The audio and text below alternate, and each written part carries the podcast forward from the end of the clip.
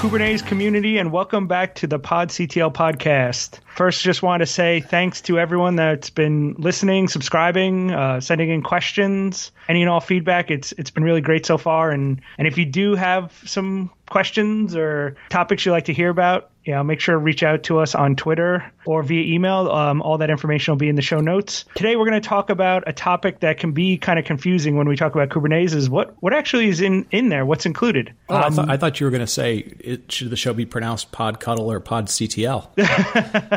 well, that that's confusing too, right? I mean, that's uh that's up to each individual uh, person how they decide to, right? And, right. and st- start some parking lot fistfights over it. yeah, why don't we before we jump into sort of what's what's in Kubernetes, which is what we're going to talk about today. Uh, why don't we talk a little about sort of the, the news because I think there's there's a couple of interesting trends that came out of the news this last week. There was a lot of news out of the CNCF this week, which is uh, great timing after uh, you know we had a, a great guest on from uh, the CNCF last week. Is the first interesting one is Oracle, you know, a well-known open source proponent uh, joining the the CNCF. yeah, it's it, it is it does feel sort of weird that uh, all of these big companies that for years and years you know treated open source as literally the plague or cancer or whatever whatever other term they wanted to use are now are now jumping on board. But it will be as we've said with a bunch of other companies, it's it's always in uh, what do they actually do? You know, will they contribute? Do they get involved and so forth as opposed to just paying money for the foundation? But uh, I, I kind of thought Oracle had already signed up for this because they they made some Kubernetes announcements in the past, but I guess yeah, I know they um, they had some acquisitions of some startups in the kind of the container space, and you know they made you know splash saying that they're going to do the Kubernetes thing like all the other kids are doing. Um, but yeah, I'm surprised that it's taken this long for them to officially join the the CNCF. I mean, yeah, like we'll we'll see what the, what their contributions actually are, and even if it's just money, I'm sure the the foundation and, and the rest of the community will gladly take their money. Right, absolutely. well, the other the other kind of big, I guess, two announcements that came out of the CNCF. And, and Chris, uh, you know, from CNCF kind of hinted at this last week. He told us the votes were coming. But uh, both the uh, Jaeger project and the Envoy project got officially approved as projects. So one of them, Jaeger being distributed tracing, Envoy being reverse proxy or, you know, proxy capabilities. You know, the technologies in those themselves are interesting. Um, it'll be interesting to see how Envoy you know, Envoy is also part of the Istio project, which we'll cover at some point someday. The thing I thought was was even more interesting though is if you think about this, I feel like this is almost like the third generation of open source. So, you know, the original iteration was the Red Hats and VA Linux and SUSEs and all of those kind of saying, hey, we're doing this free software thing. We're doing this community based thing. And then the second generation was the web companies all going, we're no longer going to pay Oracle and EMC and Microsoft or whoever huge licensing. We can't scale our business that way. We're going to use open source software. And now we have not just web companies like seeing Google give back, but this is commercial companies now giving back big pieces of this back to communities to make them available for other you know entities whether you're in the cab business or you're in whatever business you're in so it feels like the beginning of of that sort of trend happening. I think the interesting thing there is, you know, there, there's always that mindset, you know, the traditional kind of closed source mindset of something we made internally is either our secret sauce or it's worth something. It's intellectual property that's worth money. We don't want to give it away. Uh, I think I think they're coming to realize what they saw at the the big web companies and things like that is it's it's not core your business. So so yeah, Lyft and Uber are, are taxi cab companies uh, that you call by your phone. They're not huge tech companies trying to make money off the tech. So why not open source? You know, like like Jaeger came from from Uber and, and Envoy from Lyft. Why not open source these technologies? And you're actually going to get you know that that kind of network effect of having the community get involved with it, especially if it gets you know people really start picking it up. They're going to submit bugs and patches and you know and new features and and then now you're basically expanding your engineering footprint for something that's not really core to your business it, it makes a ton of sense. I was at an event in chicago this week and somebody you know, i was kind of talking about that and somebody raised their hand and they said you know so what? We're not a we're not a cab company. We're not a transportation company. Like why should i care about this stuff? And what i tried to explain to them was i said yeah you, you don't necessarily have to be in that specific industry or even do that specific task but if you have a distributed workforce. You have distributed uh, devices that you're going to keep track of. You want to do real time events, uh, you know, kind of status updates of what's going on. Maybe you're going to be in IoT somewhere down the road. You want to know, like, how do I think about integrating payment services or other things? Like, those are all things that people like Lyft and, and Uber also have to do. And yes, they're not giving you their entire platform, but they're giving you pieces of that puzzle that if you think about them sort of more in the abstract, very well might be something that you you need down the road if you're you, any of those aspects are what you do in your day to day business. Yeah, I think the other interesting thing that I saw this week was Heptio. If you're not, from, if people aren't familiar with them, they're a startup uh, with two of the uh, kind of founders of the Kubernetes project from from Google. Had their own uh, Kubernetes focused startup. I think mainly they're doing services right now. They've released some, a couple really kind of neat open source projects. Uh, one for backing up Kubernetes, another one for kind of man- managing the manifests. But they took on a uh, Series B round of funding this week. Yeah, so it's you know all of us always sort of pay attention to to VC funding. This was their their round B. So I think they, they said they took about twenty five million dollars in round B funding. They had taken an A round less than a year ago. So you know we've seen some growth out of Heptio, like you said. You know, mostly services, training. You know, kind of the classic open source company kind of model, and, and they, they mentioned in the uh, their press release that you know they want to evolve into kind of productizing around stuff. But it's interesting in two senses. One, it's always interesting to see where VCs are putting money. Um, so it's it's good to see that you know Kubernetes companies, Kubernetes specific companies are getting are getting well funded. But it's also interesting to see if what variation on you know moving from service centric to maybe product centric uh, anybody does in, in the open source realm, and, and is it different if you're doing it around the public cloud or if you're going after end, end customers and so forth. So somebody to, to watch in terms of sort of a baseline of, you know, how is the Kubernetes community doing, especially around new startups? Absolutely. So why don't we dive a little bit into this topic? So one of the questions that comes up all the time uh, when I talk to end customers or as I'm at events and so forth, as people go, I hear Kubernetes talked about as a platform, right? You know, they, will say, well, Google uses Kubernetes uh, or some variant of Kubernetes as their platform for applications, and we want to think about using Kubernetes. And then they go, well, what do I get? You know, what comes? essentially, think about it like what comes in the box with Kubernetes. And I thought that would be a good topic to dig into because I think there's a lot of misunderstanding from people about kind of what you get if you're just using the vanilla Kubernetes software versus you know what you most likely need uh, in order to make it operational and something you'd want to put into production. So maybe why don't we start there? What comes with Kubernetes out of the sort of the baseline open source project? Well, th- this is one of the things I think that's actually really powerful, kind of the, about Kubernetes approach too, is it's very tight small core, pl- very pluggable, and you know, kind of those building blocks to build out that pl- that app platform without trying to include every single possible thing you would need as part of the Kubernetes project. So I think it keeps it sort of lean and mean from a development perspective, and then uh, also simplifies it from an installation, you know, upgrade, configuration t- kind of perspective. So what you really get at Kubernetes is you you need, um, as we talked about in some of our, our basic shows, you need etcd, uh, the key value store. That's that's where that's our system of record, you know, where we're keeping information about it. You get the controllers, which do things. You have a scheduler. You know, you have the pieces running on the nodes to spin up the individual pods and things like that. From a services perspective, you get you know DNS service discovery. You get proxying. So when your pod comes online, for you to be able to talk to it over a port or uh, the the basic networking within it, uh, that's in there, and that's kind of it. So when you stand up just raw Kubernetes, you can run a pod. You can publish it as a service. You can access it via, you know, say a DNS name for that service, and and that's that's basically it. So, and that's a I think, I think that's a great starting point because for most people they would go, if I think about running an application, there's a whole lot of other things I need. I, I need the network, I need storage or a place to keep my data. Where do I get my, my container files from? All these other sort of things. So why don't we take a reverse on that thinking? What doesn't come with uh, with Kubernetes that you sort of need day to day to to run applications in there, or at least run them in a way that are going to be highly available and, and you can monitor them and, and all those types of things?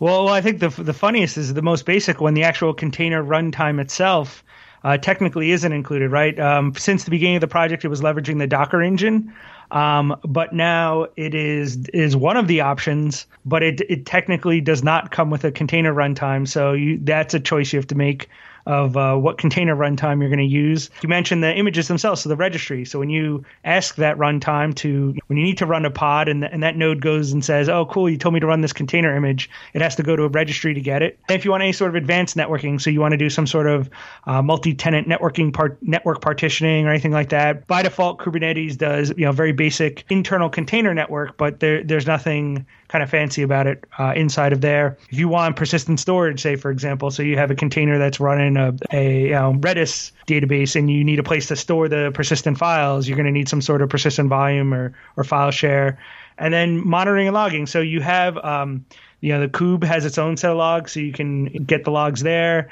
and then the engine itself so whatever you know if it's docker you know you run docker logs and and seeing there but there's it's not you know centrally being reported and searched or anything like that or, or monitoring for that and then even when you're if you're doing more persistent things like that is backup tools so how are you backing up your kubernetes configuration or if you have a persistent application how are you backing up that data inside the pods right. so i mean i think those are kind of those like core platform things that you need to make a decision on when you're running Kubernetes. Right, and and I think you know you hit on a couple of of really important aspects in there. So I'm, I'm going to kind of back up through your list a little bit. So you you talk about a container runtime. You know, for a lot of people, the last few years that was that was Docker. Uh, that was the default that Kubernetes used.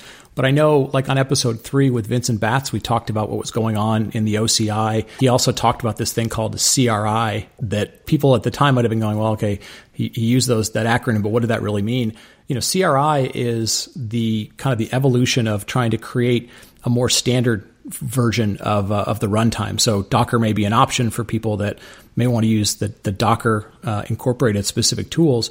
But if you're looking for a more kind of open standard version, that's where CRI, CRIO, uh, CRI for the container, uh, open container uh, initiative standard format is is coming along, and we're seeing them for other projects. But that's the that's that's the starting point. Like you said, you're going to get that typically from your Linux host uh, as the container runtime. You know, in the future, it'll also you know be Windows host. But that's really important because it it's the the place where the application runs. A couple of other things I, I think are, are, worth looking at when you make that long list of all those things that that aren't necessarily included by default sometimes people will look at that and go, "Oh man, that is going to mean a complete nightmare of work for us." Like if I got to if I got to integrate and tie together all those other things, and how is that happening? Like, is there anything going on to make that simpler? Uh, for for people. Yeah, so I think the, you hit on the first thing with with CRI. I think the very clearly defined interfaces for plugging these things in was is a key first part. So, hey, if your runtime, you mentioned CRIO, Rocket, you know, Docker, you can create a new runtime as long as it, you know, as long as it can understand the CRI commands and and use that interface, then you can use it with Kubernetes, and that applies to the other areas too, like networking has the CNI uh, for managing, you know, third party networking tools, CSI for storage. Uh, there's all those uh, capabilities just to make it easier to integrate with them. So that way, if you're running Kubernetes and you have someone say that has an SDN solution that you really want to use in your environment, and it's like, well, do you have a do you have support the CNI in Kubernetes? Yes. Well, then then you're good to go. Yeah, and I think that's important. It's you know the Kubernetes kind of architecture. You know, all the groups that are working on it have always sort of said this is going to be a, a pluggable framework. It's going to be composable. Um, we're going to allow you to to use the defaults to do certain things, but you know, the more advanced you want to get, you have the ability to to make it pluggable. So you think about something like like monitoring, for example. Some people will use the ELK stack or the EFK stack. Other people will say, you know, I want to use like something like Prometheus, which is maybe a little more modern or, you know, designed specifically around Kubernetes. And the reality is you can use either of those models. In the case of Prometheus, Prometheus is a, you know, first class project uh, within the CNCF, and you know, as we talked to Chris about in, in, within the CNCF, they don't dictate that those things have to go together. But there's obviously because they're they're both worked on within the same kind of foundation, if you will. Uh, there's you know there's some awareness of what's going on there. So you're seeing this really nice mix between if you want to be you know very modular, uh, you can do that. If you want some guidance from you know the communities, you can get that as well. And and like you said, the really important thing is there's now standardized interfaces for the runtime, for networking, for containers, and and we're also seeing you know sort of standardization around how do you extend it for third party services and so forth, things like the open open service broker and other things. Yeah, I, I think it's it's really critical. I think the most important thing if you're looking to run Kubernetes or, or honestly OpenStack or any sort of you know bigger open source project or even software, even closed source software package is uh, anytime you, you're, you're turning the knob off the defaults you should have a pretty good reason for doing that, right? So it was kind of a, a, very common pattern, especially on the infrastructure side, in you know not too long ago, to say like we're going to build the perfect thing. So we're going to get, we're going to look at the best, we're going to pick out the best networking company with the best network doodads. We're going to pick the best virtualization, the best servers, and we're going to build this thing. And it's, you know, and you were building those snowflakes, uh, and then it made it harder to support and upgrade and all those types of things. So companies, I think, really recognize that. So they're looking to say, like, if I'm going to switch like I should have a pretty good reason why I'm not using the thing everyone else is using. Right. Well, and the other thing is is you think about maintaining these platforms over time, you know, not every single component of that necessarily, especially if they're coming from different projects or different vendors or different clouds or whatever, they're not always going to have the same upgrade cycle, not the same cadence and so forth. So, you know, that's another one of those things that you have to think about is if I don't have a standard interface for something and, and one element of it upgrades every three months, for example, and another one's every six months or something else, how confident can I feel that, that they're going to adhere to that standard pluggability when the next release comes out and then I wait for a second release release and, and have to make sure I glue those things together. So again, there's always a little bit of additional work that can't happen if you add modularity to the system, uh, but there's also the great trade-off of you know you get some level of choice in terms of uh, the type of company or the type of project or the type of community that you want to work with. So that gives folks, and we will list all these in the show notes, so you don't have to be you know thinking about oh okay what was that that fourth thing that Tyler said and so forth. So we, we sort of made a list of what's in Kubernetes, right? The sort of core engine, API, controller, and everything like that. What's not in there? What's what's pluggable and so forth. Let's make this a little. Let's be a little more pragmatic about this. Let's take a couple of examples of things that are in the marketplace today, sort of commercial things in the marketplace today, and talk about them in the context of maybe something is a a distribution, what people call like a, a Kubernetes distribution, uh, maybe more of a something that's called a platform, and then we'll compare that to something that's like a you know Kubernetes service from from a public cloud provider. So why don't we start with something like, and again, we're only using these as examples. Uh, we're not necessarily trying to you know compare one versus the other in terms of like better fit. But we're just using these as, as known examples. So let's start with uh, like the Tectonic platform from CoreOS. It's it's kind of positioned as uh, a Kubernetes distribution or an enterprise Kubernetes distribution. Give folks a sense beyond core Kubernetes, like what kind of comes with that quote unquote distribution? So, so the team at CoreOS, they have, uh, you know, they have the tectonic distribution, if you will. So you be outside of the core. Here's the Kubernetes stuff we talked about, kind of at the top of the show. You're getting a, they have a man, basically a manager. I, I can't think of the name of it off the top of my head, but base that that does the installations and the upgrades and has some monitoring and, and pieces like that, so you can keep your keep your platform up and running. Uh, it includes a container registry too. So kind of like the I wouldn't say bare bones, but like the the key, the most important stuff, right? You have your container runtime, you have your registry, and you have some monitoring and operational tools, and like those are like the key things you need, uh, yeah, at a bare minimum to get a uh, Kubernetes environment up and running. Right, and I think what I would I would sort of categorize that as is sort of a CaaS platform. So people talk about like containers as a service platform. I think that's a it's a good example of kind of a you know relatively complete CaaS platform. So you know you're going to get the operating system where you're going to have your container runtime. You get Kubernetes. Um, you know it's documented as to how you install it. You get a more customized user interface. Like you said, you get the tools to do day zero and day one and two operations. At that point, it's sort of it's built specifically for containers. You know, you're going to bring containers to the platform. You're going to have containerized your applications. Essentially, at that point, stops what the distribution delivers in terms of your application, and everything above that, you'd really have to you know put together yourself. Yeah, your whole you know say pipeline, if you you know from code to running container on the on the CaaS, uh, that's that's kind of you know, bring your own. Right. And I think one of the other, you know, one of the point there that, that's sort of important and, and people can decide how important it is is, you know, in the case of like Tectonic, because CoreOS is also a, a Linux distributor, you know, a Linux vendor with, with uh, CoreOS Linux, or I think they call it container Linux now, you know, that, that sort of comes included. So the reason I bring that up is it gets to the issue of how many pieces of, of say, like vendor support do I want to deal with?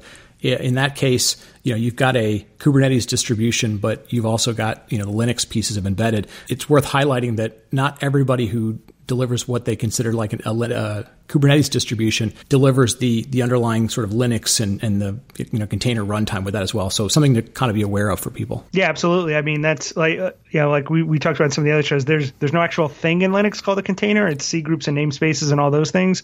So you you're pretty heavily reliant on the underlying Linux OS. So yeah, in the case of Tectonic, uh, Core OS is is providing an operating system with it. Okay, let's let's go maybe one step further, uh, let's talk about something you and I both know. Uh, Red Hat's OpenShift.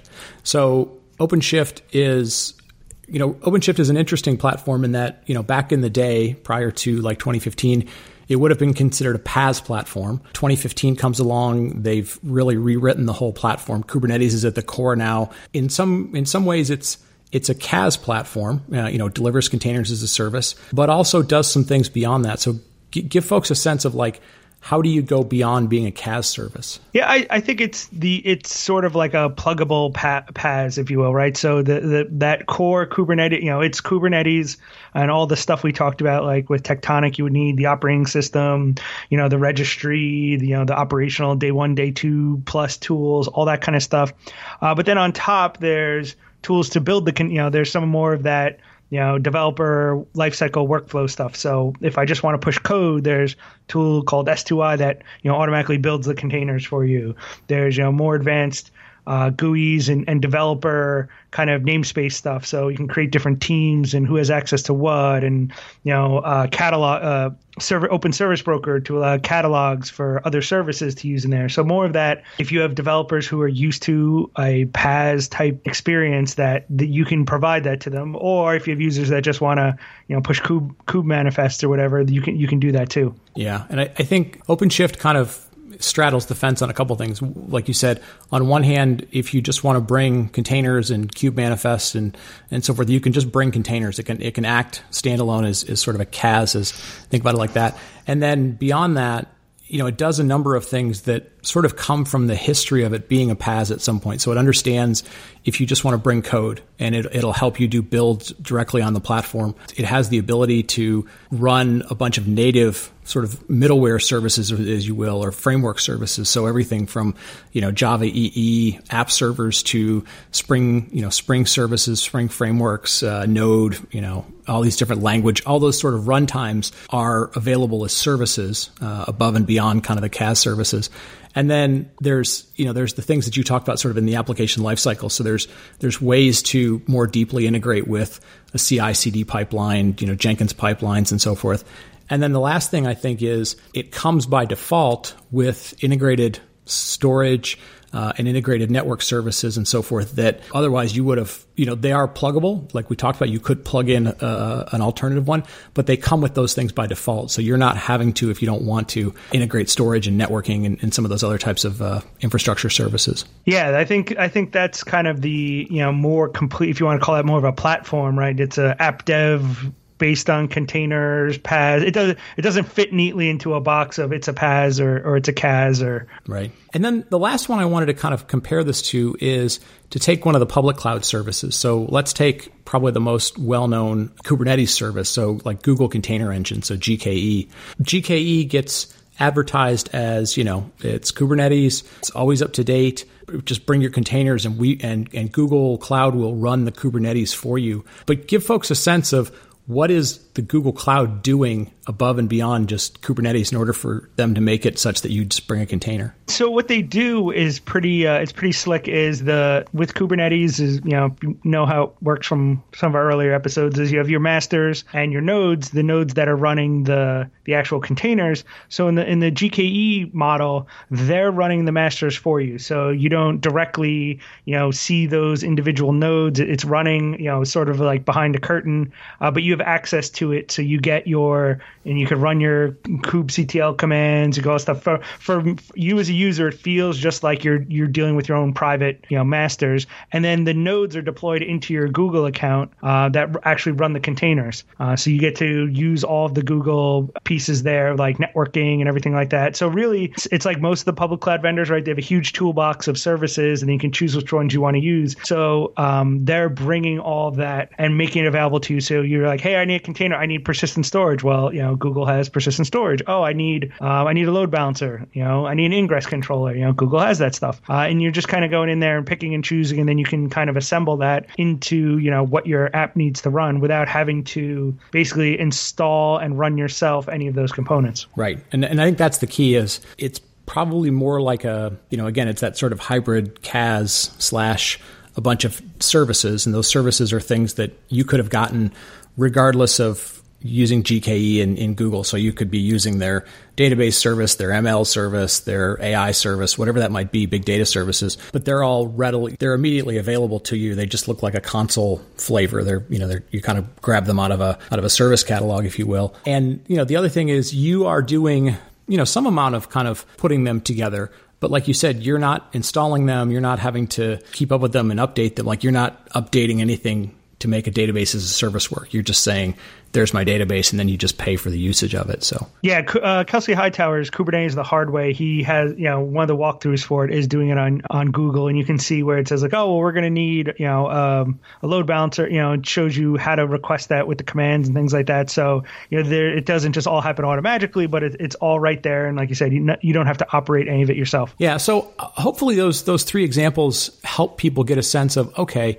these are some of the options that are available to me in the market and above and beyond, you know, just vanilla what's in open source. So I, we, we try to sort of structure today's show as let's start with what's available, you know, from GitHub slash Kubernetes to how do I make it more applicable to running in production to, you know, what are my options if I'm a, if I'm an end user in terms of picking and choosing them. So hopefully that gave folks a sense of how much work might be on your plate, how much work would come from you know the community or from a vendor and so forth and and give you a sense of saying okay what kind of skills do we have in house how prepared are we to to be able to to do this ourselves? And what's our focus? Is our focus on the platform? Is it on just letting developers do what they want to do, just paying for it a certain way? There's lots of different options that people have um, in terms of you know how they can get Kubernetes up and running, and then you know what it takes to, to keep it running beyond day one. Yeah, I mean, I think that's that's really the, the the key here, right? Is understand what's in there, what what isn't in there, and then the best way to get the stuff that isn't in there in there for you, right? So right. if it's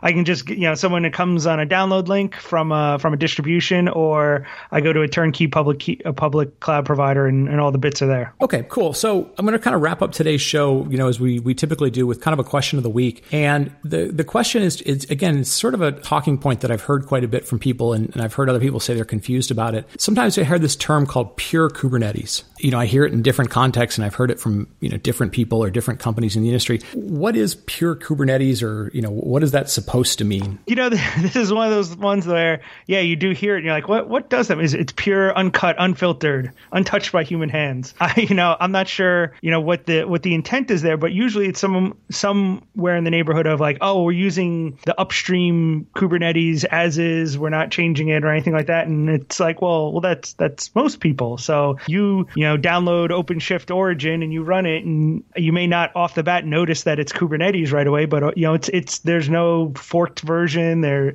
There's none of that stuff. I think I think where that came from is some of the early days in OpenStack. There were there were some companies that were, hey, they didn't like how something was going in the upstream, so they would fork it and maintain uh, a fork of a particular project or something. Um, so sometimes you had some divergence in APIs. So then it was like, oh well, does you know is this the pure OpenStack API or is this something else? Whereas Kubernetes, you don't really have that because I think the structure of the project that it's it's very very tight and small, and then everything is kind of outside that and, and very pluggable. That I mean, I don't know. If, I mean, I think I, I, can only think of one vendor that's sort of forking it, but it, it's very corner casey, where to the point where I wouldn't even want to mention it. But I think in general, everyone's using you know quote pure Kubernetes. Yeah, no, I, I and, that, and that's kind of where where my think where I think the answer is to that as well. I, think one of the the simplest tests to if you really wanted to ask somebody, you know, you talk to a vendor or something, or you talk to somebody and say like, "Hey, is this somebody told me I should be using pure Kubernetes?" Is is a couple basic things, right? Like number one, um, you know, ask them to sort of show you, okay, where where's the code come from, and and if there's any unique features in there, like where are those contributed back to the community? So so you have some sense of saying, oh, okay, this is again pure should mean like like you said, sort of hadn't been forked or modified in a way that doesn't tie back to the community. And the other one is you really should generally be able to use any of the kube commands against the system as a baseline. And then if the, the platform itself, say you're looking at a commercial distribution, for example, uses some additional commands, maybe they've added on uh, an additional set of features or capabilities that use additional commands.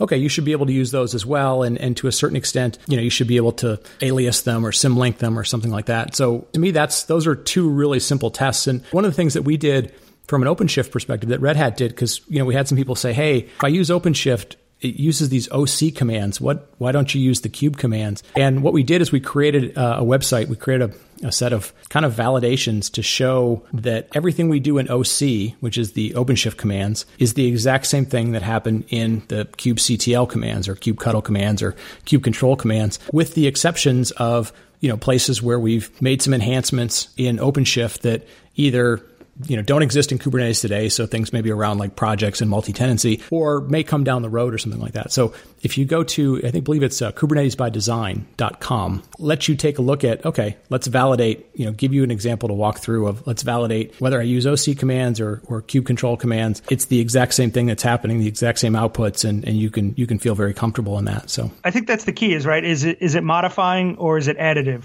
Right. You know, as long as whoever's thing you're using, if they want to add some additional capabilities, you know, that's that's kind of you know why you may look at those solutions. But if it's like, oh well, we've we changed how that works, um, is really what you're concerned with if you're really thinking about pure Kubernetes. Well, and it's it's always kind of expected that at some point, if you go down the road of using uh, one of the commercial solutions, that you know there's a very good chance that that that vendor makes some other pieces of software, and they may want to do some integrations with those things. So you know, Red Hat obviously uh, you know makes different other products, whether it's you know an integration with an Ansible or middleware types of frameworks and services and so forth. You could see this maybe with Oracle doing some stuff with Kubernetes plus their database, or you could see Microsoft doing some stuff with Kubernetes plus something with Windows, or you know. So I don't think it's a, by any means an unusual concept to think that people might do some additive stuff. What you don't want to have happen is them making a fork of it and it becomes incompatible and so forth. Yeah, I mean, as long as you're you know you're not dealing with these real weird one-off things then that's that's really what you're concerned with well cool man i think we covered a lot of stuff hopefully for folks listening they get a sense of okay